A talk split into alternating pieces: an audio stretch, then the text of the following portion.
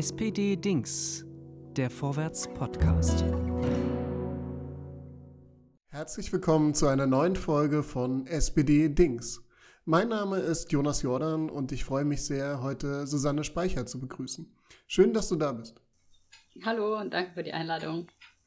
Sanne, du bist ja Mitgründerin von Fridays for Future im Saarland, aber noch viel länger bist du Mitglied der SPD. Und das wiederum hat mit dem Gegenstand zu tun, den du uns heute mitgebracht hast, mit deinem SPD-Dings. Und zwar ist das ein Stück Tafelkreide. Erzähl doch mal, was hat es damit auf sich? Ja, das ist eigentlich eine lange Geschichte. Ähm, wie das Stück Tafelkreide schon vermuten lässt, hat es was mit meiner Schulzeit zu tun.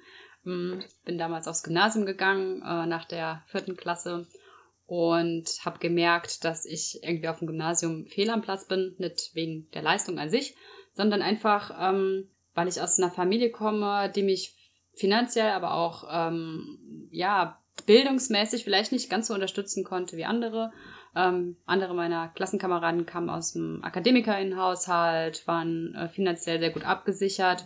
Und ähm, ich habe gemerkt, wenn ich Schwierigkeiten in der Schule habe, dann werde ich nicht so gut aufgefangen oder kann man mich vielleicht auch nicht so gut auffangen, wie es bei anderen Familien der Fall wäre, bei anderen Kindern. Und ähm, ja, das hat sich dann auch schnell irgendwie in den Noten bemerkbar gemacht. Und ich habe mir da gewünscht, dass die Schule oder auch die verschiedenen LehrerInnen das äh, kompensieren, das auffangen und irgendwie, ja, einfach für alle Kinder da sind. Das war aber nicht so. Und da habe ich gemerkt, irgendwas ist falsch, irgendwas ist ungerecht. Und da habe ich mich das erste Mal so mit dem Thema Gerechtigkeit beschäftigt, natürlich auf einer ganz einfachen Ebene, wenn man das so mit 12, 13 Jahren halt macht. Ähm, aber es war so für mich der erste Weg ähm, in Richtung Sozialdemokratie. Und warum dann genau die SPD? Hattest du da schon irgendwie eine familiäre Prägung, dass jemand aus deiner Familie schon in der SPD engagiert war? Oder ähm, hast du gesagt, die SPD, die macht so eine tolle Bildungspolitik? Ähm, also tatsächlich ist es so, dass ich die erste in der Familie bin, die sich vor allem parteipolitisch engagiert oder grundsätzlich auch so politisch aktiv ist. Natürlich war irgendwie Politik auch Thema zu Hause. Es ist nicht so, als wäre da nie drüber gesprochen worden. Und auch die SPD war öfter, glaube ich, zu Hause auch Thema oder beziehungsweise die Partei, die auch gewählt wurde. Äh, letztlich hat mich das aber, glaube ich, am meisten beeinflusst, dass damals, als ich aufs Gymnasium gegangen bin, G8, also das Gymnasium in acht Jahren eingeführt wurde und der damalige Kultusminister CDU war. Und es war ja keine gute Zeit einfach für viele junge Menschen da der Druck und ähm, der Stress in der Schule enorm zugenommen hatte und ich natürlich dann automatisch wusste, dass das keine gute Bildungspolitik ist und dementsprechend der Partei dann zugeneigt war, die äh, G8 nicht gut fand oder die beziehungsweise G9 eigentlich weiterführen wollte und das war damals die SPD und war deswegen auch sehr präsent für mich. Wann war das? Also in welchem Jahr bist du dann beigetreten? Also beigetreten bin ich erst mit 18 ähm, aber ich hatte halt natürlich vorher schon Veranstaltungen mal besucht oder mich mit Leuten ausgetauscht, genau. Ja. Ähm, du hast aber, wenn ich es richtig gelesen habe, äh, dann später ähm, doch noch äh, Abitur gemacht und hast auch studiert. Ähm, wie, wie kam das dann? Wie war dein Weg dahin? Mhm. Also ich bin dann irgendwann vom Gymnasium runter und bin dann auf der Realschule.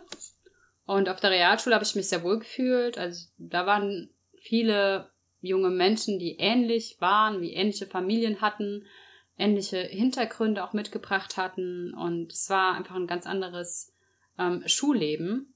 Ähm, und mir ist es dann auch sehr einfach gefallen, dort einen guten Realschulabschluss zu machen. Der Weg letztlich zum Abitur hat noch ein bisschen gedauert. Ich habe verschiedene Dinge ausprobiert, habe auch im Bereich Waldpädagogik gearbeitet und habe mich ja in verschiedenen Initiativen auch eingebracht.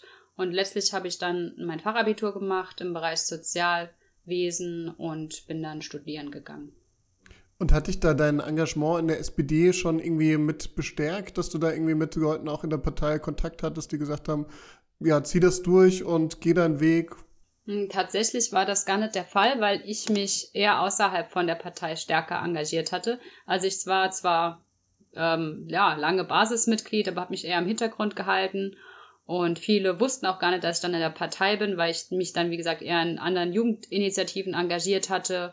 Und ähm, ja, bin dann erst später nochmal so aktiv geworden. Ja.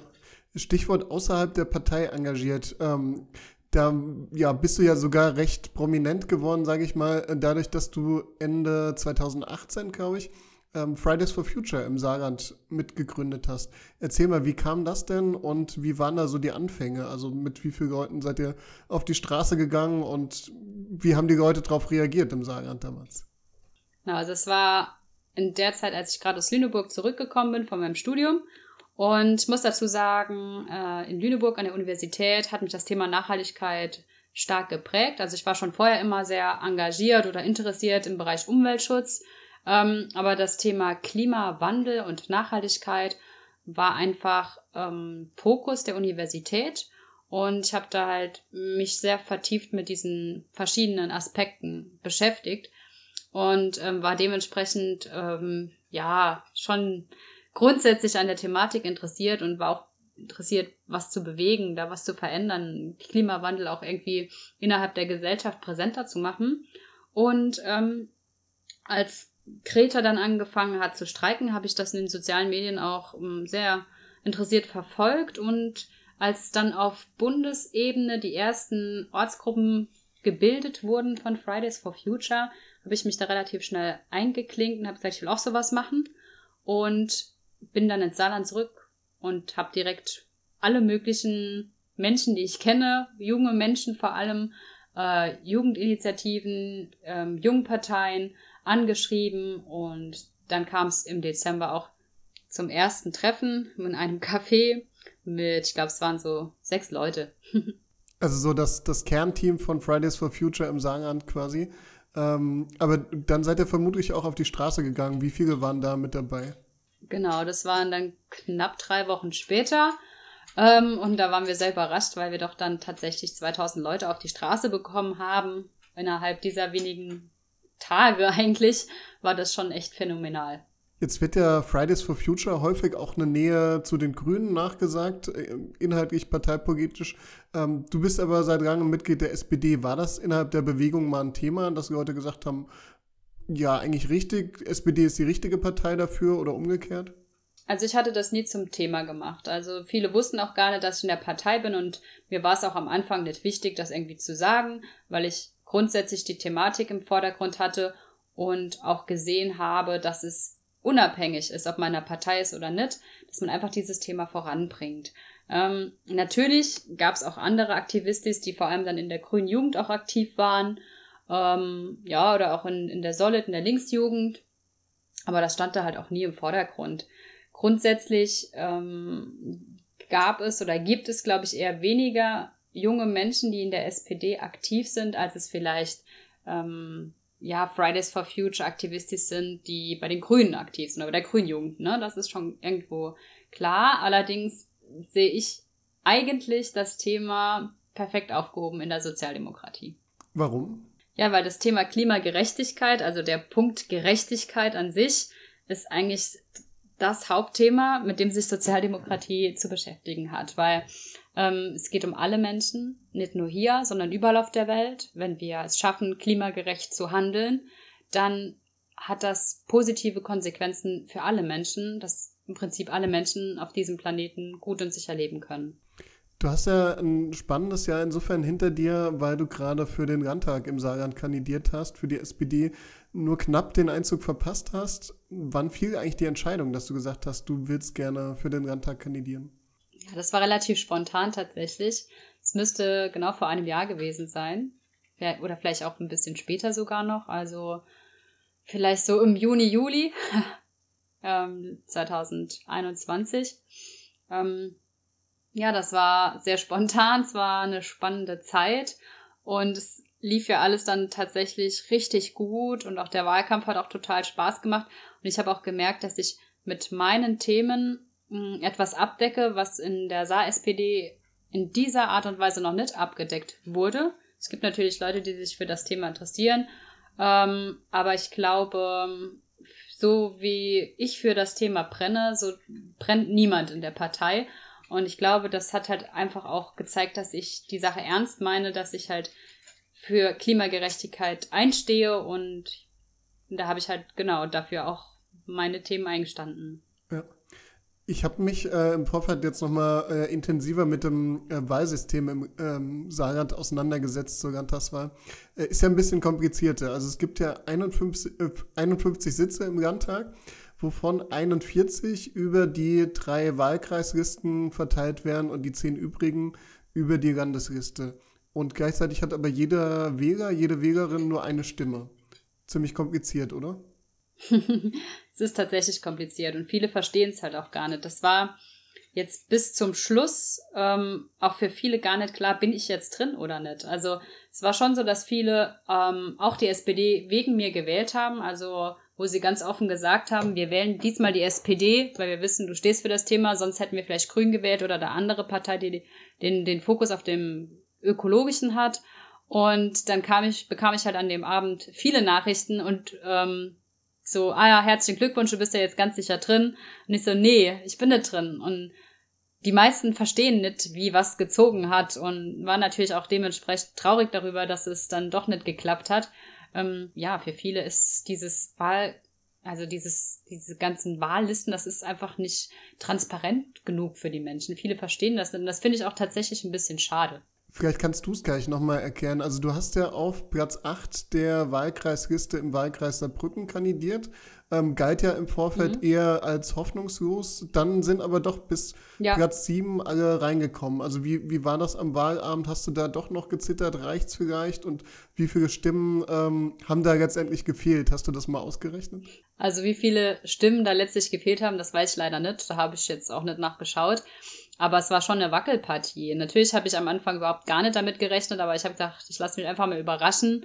Und ähm, ja, dadurch, dass die AfD ja auch gar keine Landesliste diesmal hatte, sind bei uns, glaube ich, auch mehr Plätze über die Landesliste gezogen und weniger über die Wahlkreislisten. Deswegen war das jetzt bis zum, ja, bis zur letzten Minute sehr, sehr spannend, welcher Platz da jetzt überhaupt zieht.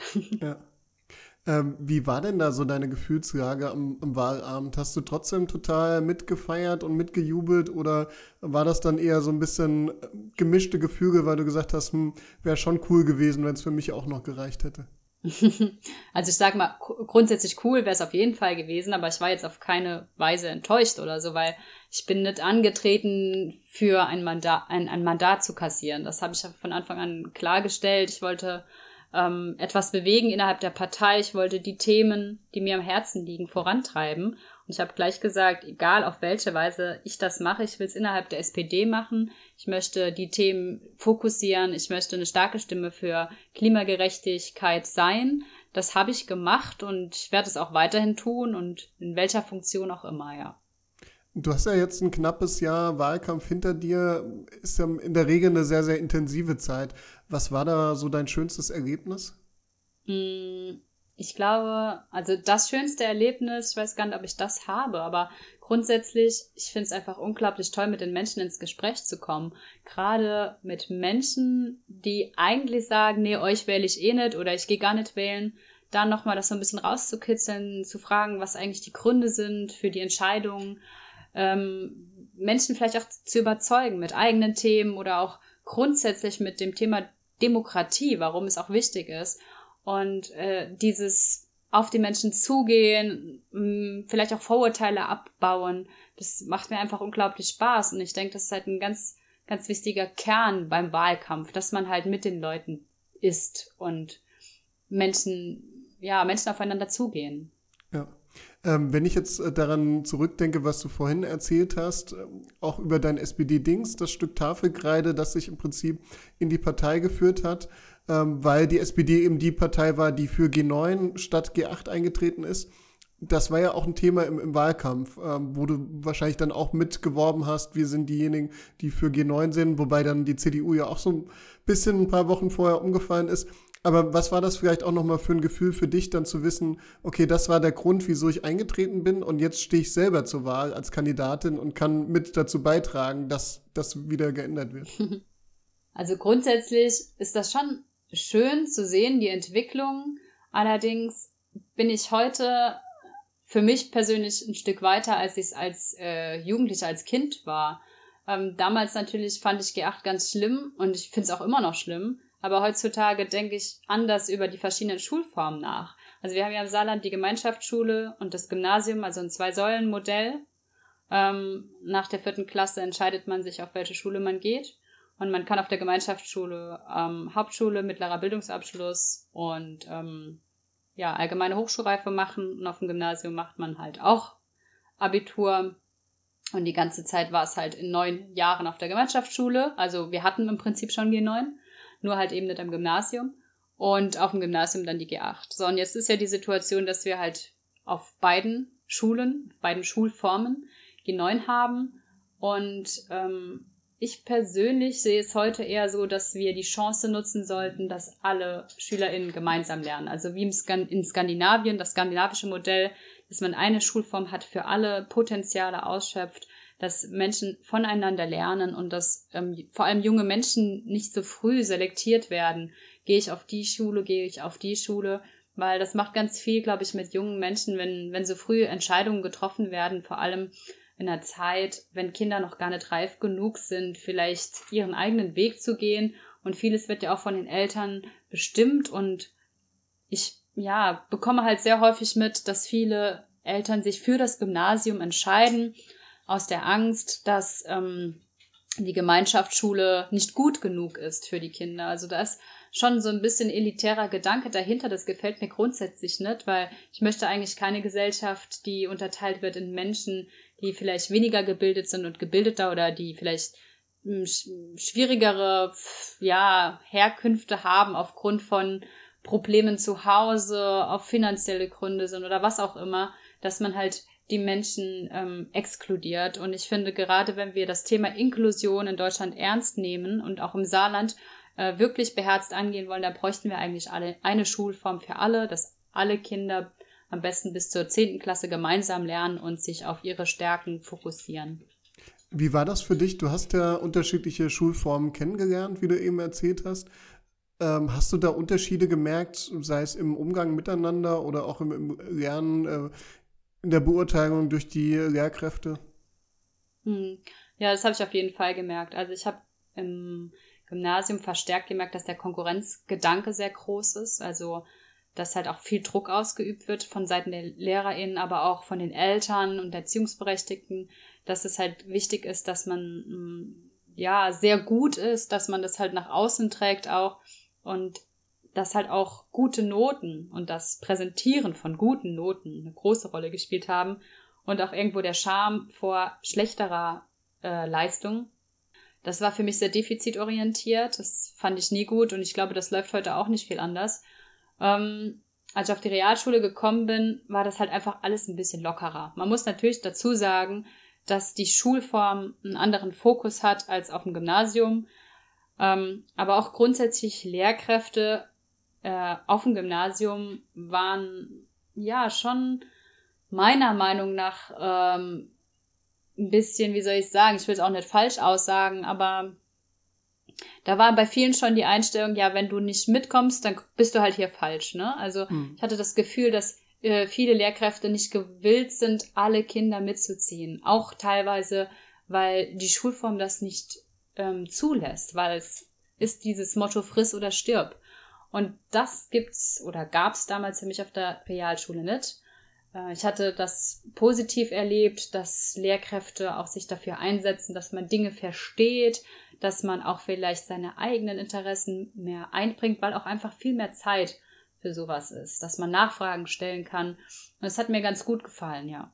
Ähm, um nochmal auf dein SPD-Dings zurückzukommen, stell dir mal vor, du nimmst jetzt das Stück Tafelkreide in die Hand und müsstest auf eine ähm, ja, normale Schultafel äh, die wichtigste Herausforderung für das Saarland in den kommenden fünf Jahren in der jetzt äh, angelaufenen Wahlperiode schreiben. Was wäre das? ähm, ja, ökologische und soziale Gerechtigkeit zusammendenken. Finde ich ganz interessant, weil du ja jetzt knapp den Einzug in den Landtag verpasst hast, aber trotzdem in der konstituierenden Sitzung äh, präsent warst. Und zwar ähm, hatte ich Kira Braun, äh, die Juso-Landesvorsitzende und jetzt jüngste Abgeordnete im Saarländischen Landtag, in ihrer Rede zitiert. Mit dem Zitat, es reicht nicht nur, Ziele einfach mal zu definieren, es braucht umso mehr verbindliche Maßnahmen, Zeithorizonte und viel mehr Transparenz. Magst du das vielleicht nochmal ausführen, was du damit äh, meinst und in welche Richtung das gehen kann? Ja, grundsätzlich, was wir halt als Fridays for Future beobachtet hatten, dass halt viel gesagt wird und wenig gemacht wird. Also das sagen wir ja auch immer, dass zwar die Ideen gut sind, aber die Maßnahmen nicht kommen. Und es ist halt wichtig, dass wir uns kleine Ziele ähm, setzen, die wir dann auch tatsächlich realisieren es fängt ja auch schon ganz gut an. Also wir haben uns stark gemacht von Fridays for Future für den Klimabürgerinnenrat. Der wurde ja auch von der SPD, also ich war auch in der Programmkommission dabei gewesen. Wir haben den ins Wahlprogramm reingeschrieben und der soll auch jetzt kommen. Das ist echt mega cool und ich hoffe auch sehr, dass es dann auch tatsächlich ähm, so realisiert wird. Ähm, das ist natürlich ein Punkt, der mir auch besonders am Herzen liegt. Gleichzeitig aber auch im Hinblick auf erneuerbare Energien. Ähm, da sind wir von Fridays und äh, von der SPD noch ein bisschen ähm, nicht ganz einer Meinung. Sag mal, die SPD, die möchte bis 2030 die aktuellen erneuerbaren Energien verdoppeln. Aktuell sind wir bei knapp 20 Prozent. Das hieße 2030 etwa 40 Prozent. Und von Fridays haben wir halt die Forderung ähm, 100 Prozent erneuerbare Energien bis 2035. Das heißt, da ist zwar noch ein bisschen, ja, ein bisschen eine Differenz, aber man merkt, äh, da ist ein Wille und das bedeutet jetzt, wenn wir die Maßnahmen tatsächlich jetzt realisieren wollen, dann müssen wir jetzt zügig anfangen, dass wir halt auch diesen Fahrplan einhalten können. Und das wird man jetzt die nächsten Monate sehen, ähm, inwiefern diese kleinen Projekte jetzt nach und nach durchgezogen werden. Weil, ähm, ja, wir brauchen ein Klimaschutzkonzept, das ja auch erkennen lässt, dass wir auf einem guten Weg sind und dafür auch Transparenz. Ähm, beim Stichpunkt, äh, Stichpunkt Transparenz sehe ich halt die größte Herausforderung, dass ähm, ja viele Menschen, die vielleicht jetzt nicht im politischen Geschehen ähm, ja so beteiligt sind, dass sie halt gar nicht wissen, was überhaupt stattfindet, was was sind die Ideen, ähm, wo kann ich mich informieren? Und ähm, für mich bedeutet Transparenz halt nicht nur, dass man sich, wenn man sowieso interessiert ist, sich irgendwo informieren kann und dann findet man schon die Informationen, sondern für mich bedeutet Transparenz auch grundsätzlich, dass Menschen ähm, ja Maßnahmen, Ideen, Planungen verstehen und auch die Informationen schnell finden, ohne dass sie sich sehr viel Zeit nehmen, für in die ähm, Materie einzutauchen. Und ich glaube, das ist halt auch ein Grundproblem bei uns in der Demokratie, dass viele Menschen sich nicht abgeholt fühlen oder viele Menschen ähm, denken, das hat sowieso nichts mit ihnen zu tun, weil es ist teilweise unglaublich kompliziert, Informationen zu finden, aber auch ähm, Dinge zu verstehen. Und da denke ich, ist es ganz wichtig, dass wir eine einfache Sprache benutzen, dass wir Informationen plausibel darstellen. Und das ist für mich so auch mitunter äh, und also mitunter tran in Transparenz zu sehen oder zu verstehen. Ähm, du hast den Ausbau der erneuerbaren Energien angesprochen. Da habe ich den Eindruck, dass da jetzt schon noch mal auch vielleicht durch den Krieg in der Ukraine noch mal mehr Zug reingekommen ist. Ähm, ich habe mir die Woche auch die ähm, äh, Regierungserklärung von Anke Reginger angeguckt, die dann auch ähm, ja meinte, ähm, ja, der Ausbau der erneuerbaren Energien ist auch so ein Stück weit Freiheitskampf und Unabhängigkeitserklärung, ähm, weil dadurch eben Deutschland oder auch das Saarland im, im Kleinen äh, nicht mehr auf Energieimporte angewiesen wären. Mhm. Ja, das ist ja auf jeden Fall so. Ich meine, das ist ja auch für grundsätzlich für die Bewegung Fridays for Future nichts Neues. Das haben wir auch schon seit jeher ähm, nach außen getragen, dass wir erneuerbare Energien dezentral organisieren, eine Ener Energieversorgung, die unabhängig ist von ähm, Staaten, die eben nicht demokratisch agieren. Ähm, darauf wurde lange nicht gehört.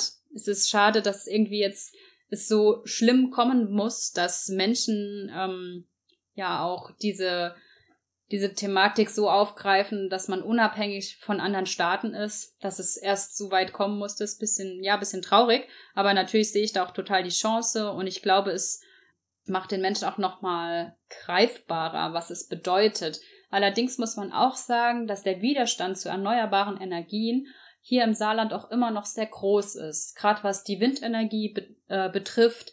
Ähm, das geht sehr schleppend voran, weil es innerhalb den, der Gemeinden starke Widerstände gibt, teilweise auch um, ja, Gruppierungen, die unterlaufen sind von Lobbyisten der Kohlekraft. Da, das ist wirklich sehr verstrickt und es herrschen sehr viele Gerüchte, äh, ja, Vorurteile. Und man muss natürlich dazu sagen, dass auch die erneuerbaren Energien ihre Nebenwirkungen haben. Das ist aber halt normal. Wenn der Mensch in die Natur eingreift, dann wird es immer irgendwo ähm, Auswirkungen haben, die nicht optimal sind. Die Frage ist nur, mit welchen Auswirkungen können wir am besten umgehen, am besten leben. Und ich denke, dass es halt auch wichtig ist, dass wir grundsätzlich unseren Strombedarf, unser Energiebedarf senken. Also es wird schwierig, das, was wir an Energie brauchen, mit erneuerbaren Energien abzudecken. Deswegen brauchen wir auch meiner Meinung nach eine Rückbesinnung, zum Beispiel Strom zu sparen. Also ich glaube, es gibt krasse Unterschiede, was man einem normalen Einfamilienhaushalt an Stromkosten hat. Das geht von 30 Euro bis 250 Euro oder keine Ahnung wie weit. Ne? Aber dass man halt auch mal guckt, wie können wir vielleicht uns auch äh, unabhängiger machen, einfach dadurch, dass wir weniger äh, Energie verbrauchen. Ja. Äh, grundsätzlich zum Thema Klimaschutz gefragt. Es gab ja einige Parteien, die angetreten sind und sich das Thema Klimaschutz auf die Fahnen geschrieben haben, sei es die Grünen oder auch die Liste Bund Saar. Die haben aber alle gemeinsam, dass sie nicht in den Landtag gekommen sind. Ähm, ist entsprechend jetzt die SPD eigentlich die Klimaschutzpartei im Saarland? Sie muss. Also das, es gibt gar keine andere Wahl. Es ist niemand da, der das sonst übernimmt. Und ich sehe natürlich die äh, SPD als Klimaschutzpartei, weil es einfach die Aufgabe ist, die Aufgabe für die Zukunft, die Aufgabe grundsätzlich ähm, im Hinblick auf den Strukturwandel, der im Saarland ähm, ansteht. Wir müssen vorangehen im Thema Klimaschutz, im Thema Klimagerechtigkeit. Und wir sind die einzige Partei, die meiner Meinung nach das Soziale und das Ökologische so stark verbinden kann. Einfach auch deswegen, weil wir einen Unterschied oder unterschiedliche Wählergruppierungen haben und wir, glaube ich, es schaffen können, dass die Menschen verstehen, dass sozial und ökologisch nur zusammenzudenken ist. Zum Abschluss nochmal gefragt, äh, du hast ja den Einzug in den Landtag nur knapp verpasst. Das heißt, es könnte auch sein, dass du irgendwann nachrückst. Ähm, wie würdest du reagieren, wenn jetzt gerade jetzt, wo wir uns unterhalten, dein Telefon klingeln würde und du die Nachricht bekämst, du bist jetzt in den Landtag nachgerückt? naja, ich würde mich auf jeden Fall total freuen. Wobei ich sagen muss, ich ähm, mache gerade mein Referendariat und habe jetzt im Mai und Juni Prüfung. Also wenn es danach wäre, wäre alles super. jetzt wäre es ein bisschen sehr viel Stress. sehr schön. Alles klar, dann sage ich herzlichen Dank, Sanne, dass du heute bei uns zu Gast warst. Ja, vielen Dank auch für die Einladung. Es war sehr schön, hier zu sprechen.